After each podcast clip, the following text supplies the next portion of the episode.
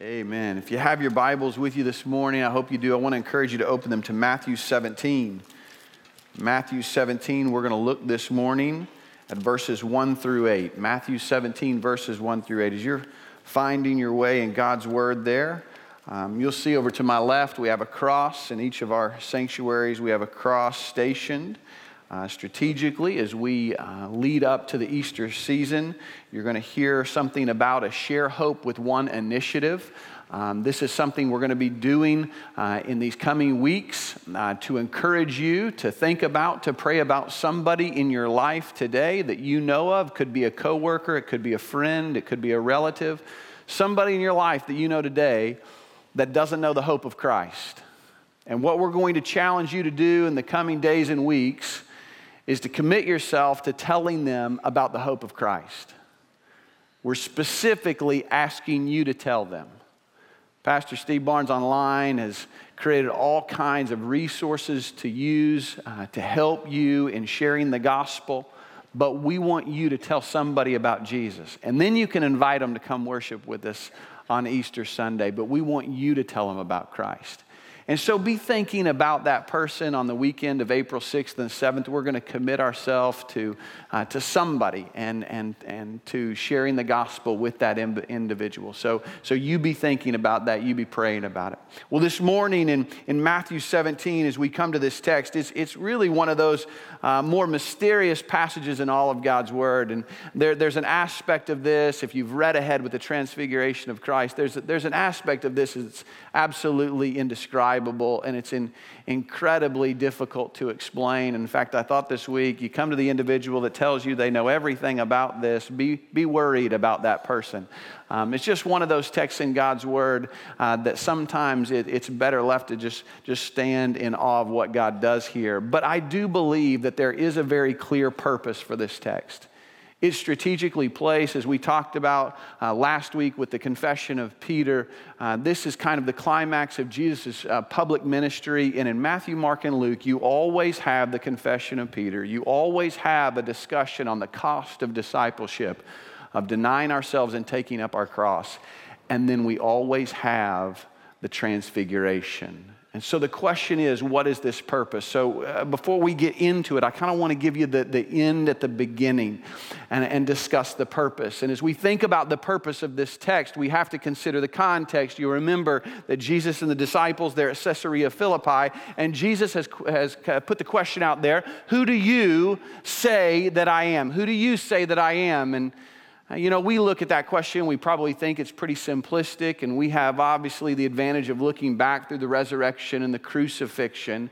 But this was not an easy question. Nowhere has Jesus at this point in his ministry come out and explicitly stated that he is the Messiah, that he is the Christ. But, but you remember Peter nails it, and he says, You are the Christ, the Son of the living God. And then Jesus pats him on the back Blessed are you, Simon Barjona, for flesh and blood has not revealed this to you but my Father who is in heaven. And then you remember Jesus immediately begins to speak plainly with them about how he must suffer and he must be killed.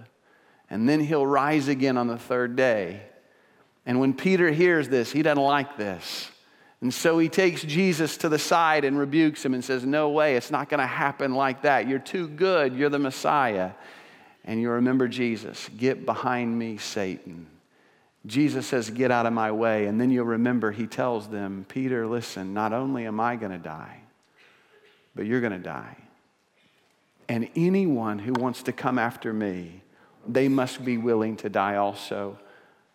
And remember, these are guys who have given up their lives, they've given up their families to follow Jesus. And I think somewhere in the back of their mind, they're thinking that, that eventually this will, will work out to their advantage. Maybe they're thinking that Christ is going to lead a revolt, he'll overthrow the Romans, they're going to have land. And certainly we think this is what Judas was thinking, is that he's going to bring land, we're going to have power, we're going to have money, we're going to have wealth. And all of a sudden, he starts talking about dying. And then you remember, we touched on it briefly, verse 28 in chapter 16. So look back with me just briefly. It says, Truly I say to you, there are some of those who are standing here who will not taste death until you see the Son of Man coming in his kingdom. So Jesus has first seemed to give very clear indication with his affirmation of Peter that he is the Messiah, and then he starts telling them about how he's going to die, and then he goes back to telling them, Some of you are going to see me coming in my kingdom. And all of this occurs, as best I can tell, I'm not positive, but all, as best I can tell, this occurs about in an hour and a half. That's a lot to lay on a group of guys in an hour and a half.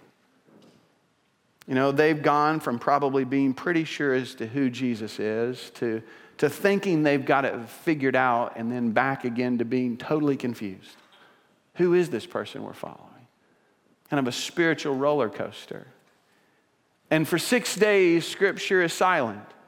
It doesn't tell us what happens. But I can almost guarantee you that no matter what the disciples were doing, in the back of their mind, they're trying to make sense of all this. What does this mean?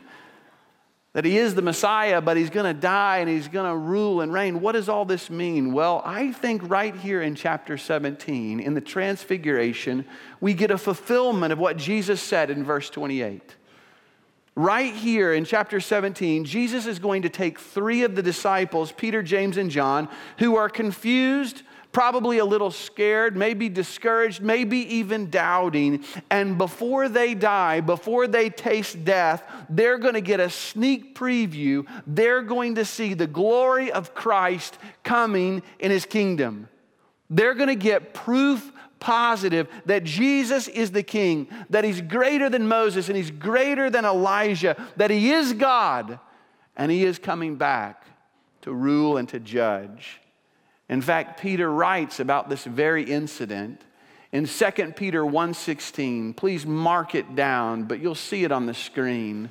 2 Peter 1:16 Peter wrote about this and he said for we did not follow cleverly devised tales when we made known to you the power and coming of our Lord Jesus Christ but we were eyewitnesses of his majesty. For when he received honor and glory from God the Father such an utterance as this was made to him by the majestic glory.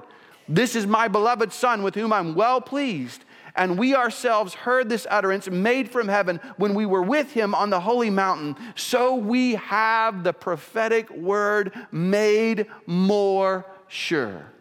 So Peter tells us right here that the transfiguration in his life and in our lives has a very distinct purpose that the purpose of the transfiguration is to encourage and to give hope to those who are taking up their cross and denying themselves that we have the prophetic word made more sure.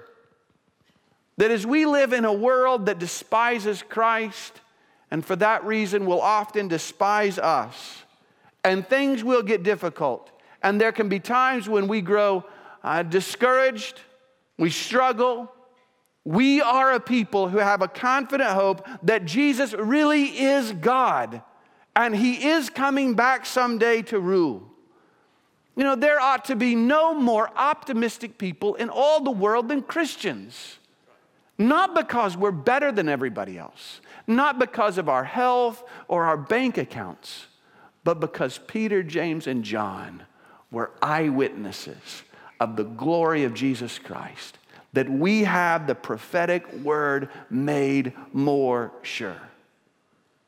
So I hope at the very outset you see the purpose of this. That you and I, as we take up our cross, we deny ourselves and we follow Jesus. And sometimes, sometimes it's difficult. And sometimes we struggle, sometimes we're persecuted, and even on occasion, we may have to give up our lives we can rest assured that this one we gave up our life for really is king and he's coming back someday. So let's pray together, then we'll work our way through this text. Father, we thank you that to these guys who were struggling to understand who you are and what you were about to accomplish, knowing their weaknesses, you took them on a mountain and you showed them your glory to give them encouragement so that they would know that they have the prophetic word made more sure. I pray this morning as we study that our hearts would be encouraged as well. And if there's anybody here this morning that doesn't know you, doesn't know the glory of Christ and what it means to follow you, I pray this morning that you would speak to, into their heart and draw them to yourself. And we pray this in Christ's name. Amen.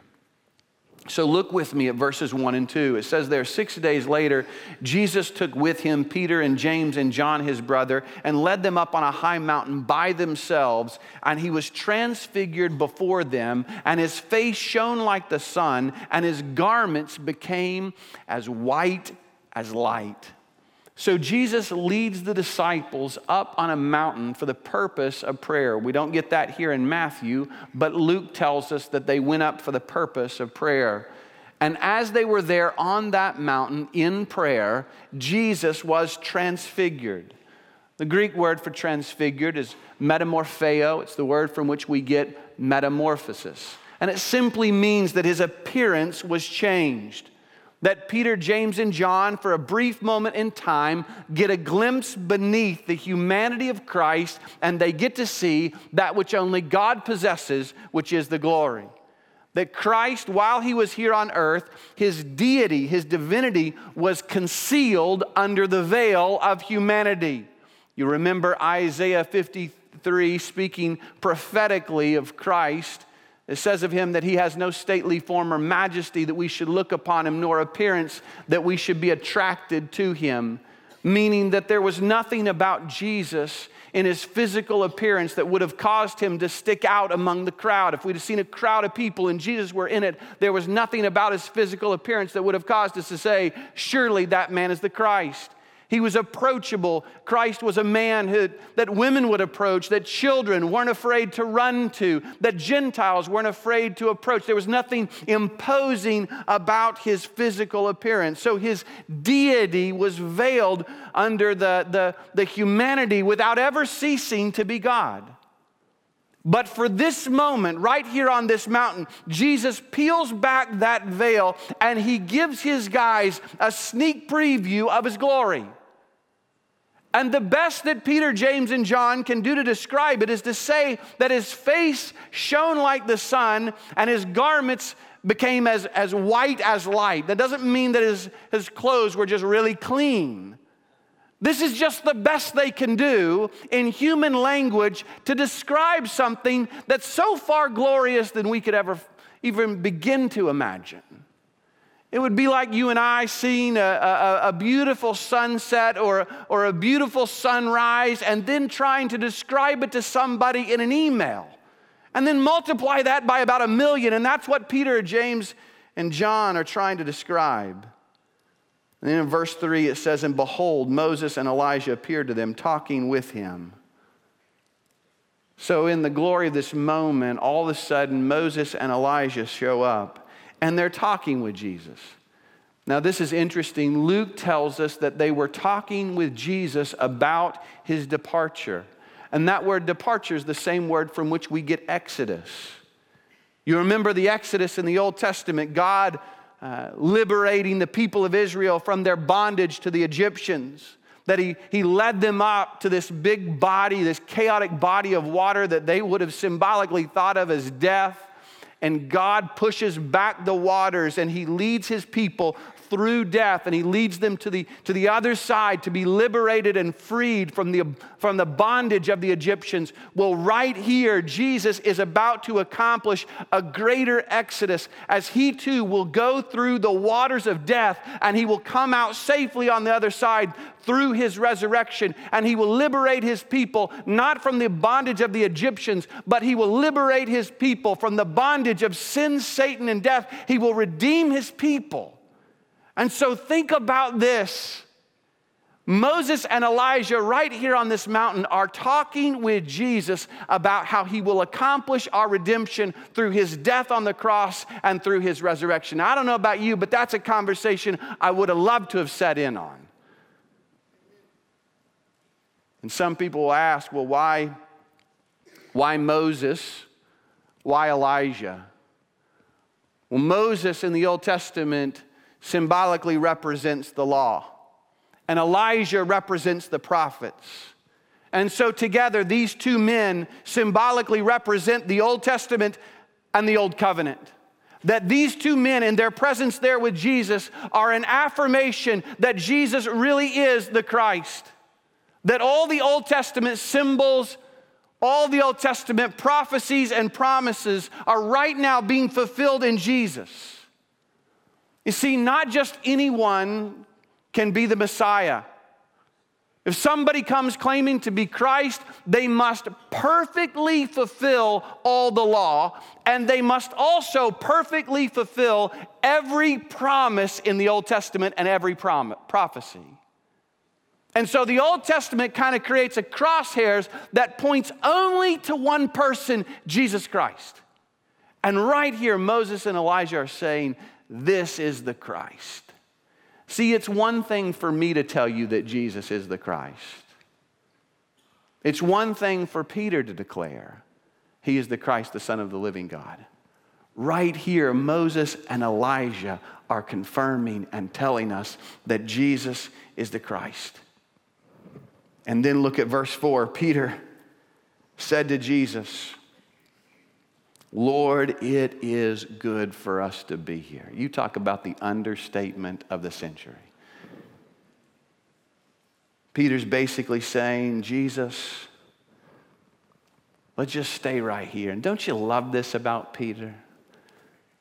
Peter's thinking, you know what? That death and dying stuff, I don't really like that. But this glory stuff up here on the mountain, I really like this. Let's just stay right here.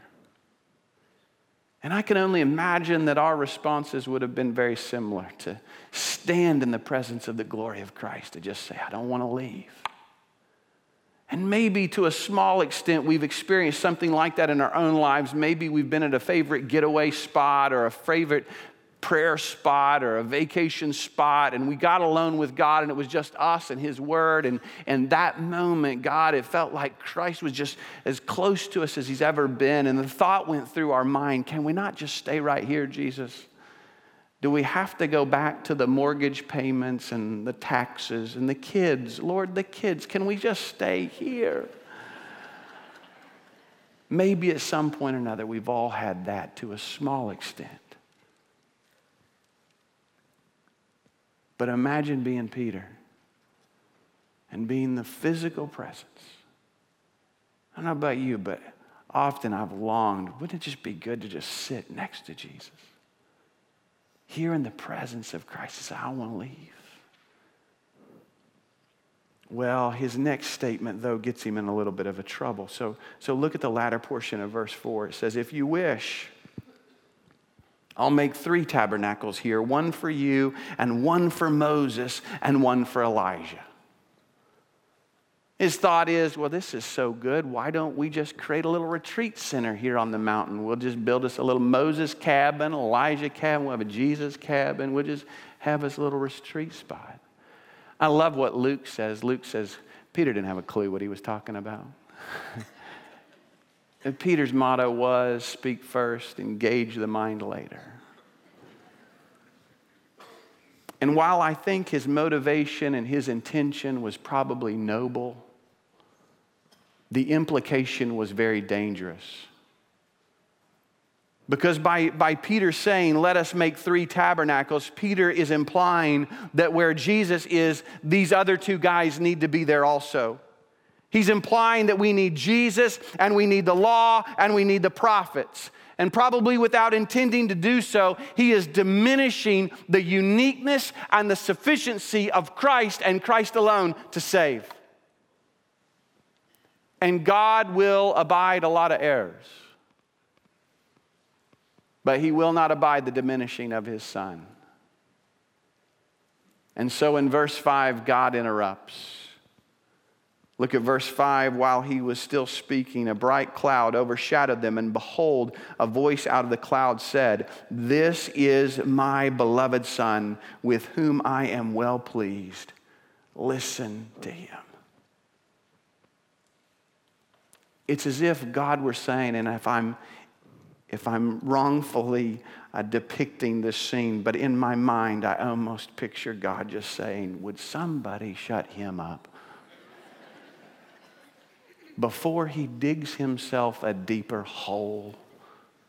Let's get the cloud in here. And God just cuts him off. And God speaks from heaven and says, This is my beloved Son. Listen to him. And yet, I think about how often I get into God's presence just to be with Him in His Word, and I start yapping my mouth more than listening. You know, God gave us two ears and one mouth. He intends for us to listen twice as much as we talk. To be still, to get in God's presence, and to be silent and just know that Jesus is God and this is His Word. I believe the voice of God throughout the, throughout the ages to His disciples has constantly been Will you listen to my Son? Not just listen, but obey. Listen to my word, obey him. Verse 6 when the disciples heard this, says they fell face down to the ground and were terrified.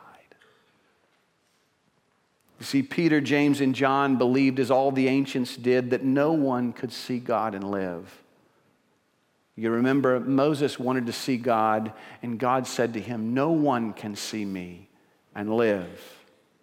Elijah, you'll remember when he comes into the presence of God, says, Woe is me, I'm a man of unclean lips, and I live among a people of unclean lips. He was essentially saying, I'm about to die.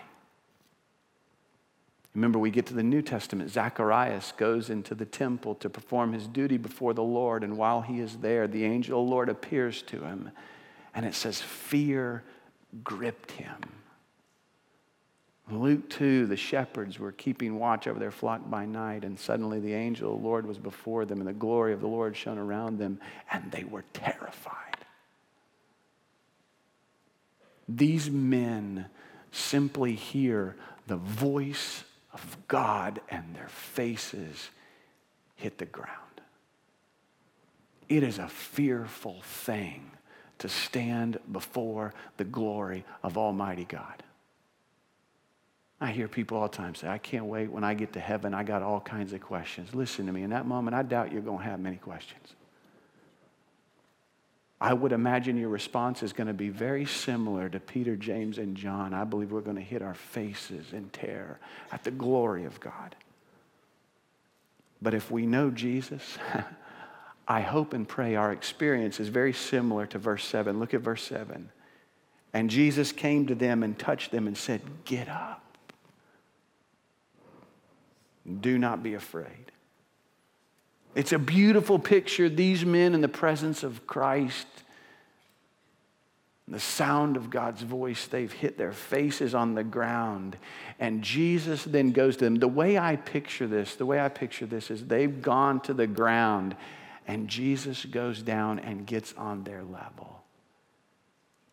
And I think he grabbed them on the shoulders and said, It's okay, get up. There's no need to be afraid. What a picture of God's grace. You see, you and I, prior to faith in Christ, we were not spiritually neutral.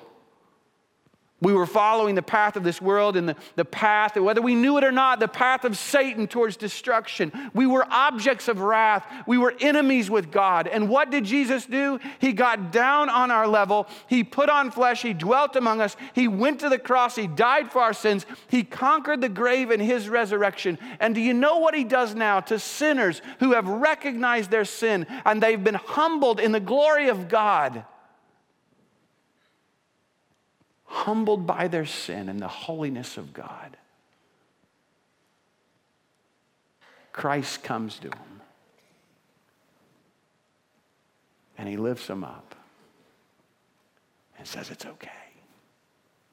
There's grace now, there's forgiveness, there's freedom through faith in me. Now, I read this, I can't help but think of Philippians 2 5 through 11. That Jesus, although he exists in the very form of God, did not consider equality with God a thing to be grasped or clung to, but he made himself nothing. He emptied himself. Being found in appearance as a man, he was obedient. He humbled himself to the point of death, even death on a cross, and therefore God exalted him. And Jesus wasn't just giving us a picture for life, but he was giving us a picture of salvation you and I, we see the glory of God and His holiness, and we know we don't measure up. And in light of His presence, we are humbled. But in our humility, when we go to Christ in faith, Jesus comes to us and He lifts us up. Well, look at verse 8. And lifting up their eyes, they saw no one except Jesus Himself alone. Isn't that beautiful? All that is left is Jesus. Paul said that we maintain that man is justified by faith in Christ alone. And these men look up, and Moses and Elijah are nowhere to be found. They've disappeared into the greater light of Christ. Because the law was never intended to save anybody, it was intended to show us our need of a Savior and to point us to Christ. Moses spoke of a greater prophet who would lead a greater exodus. Elijah spoke of a greater prophet who would reveal God to us. And so, right here, all those shadows, all those symbols are fading in the light of Christ, pointing us to the one hope of salvation, Jesus Christ and Christ alone. If you're here this morning and you don't know Christ and you don't know salvation, can I tell you, God has appointed one man as the only hope for our sinful predicament. You know, we sing a song, it sounds like an old hymn, but it's new or recent, written by the Gettys. In Christ alone, my hope is found. He is my light, my strength, my song, this cornerstone, this solid ground, firm through the fiercest drought and storm.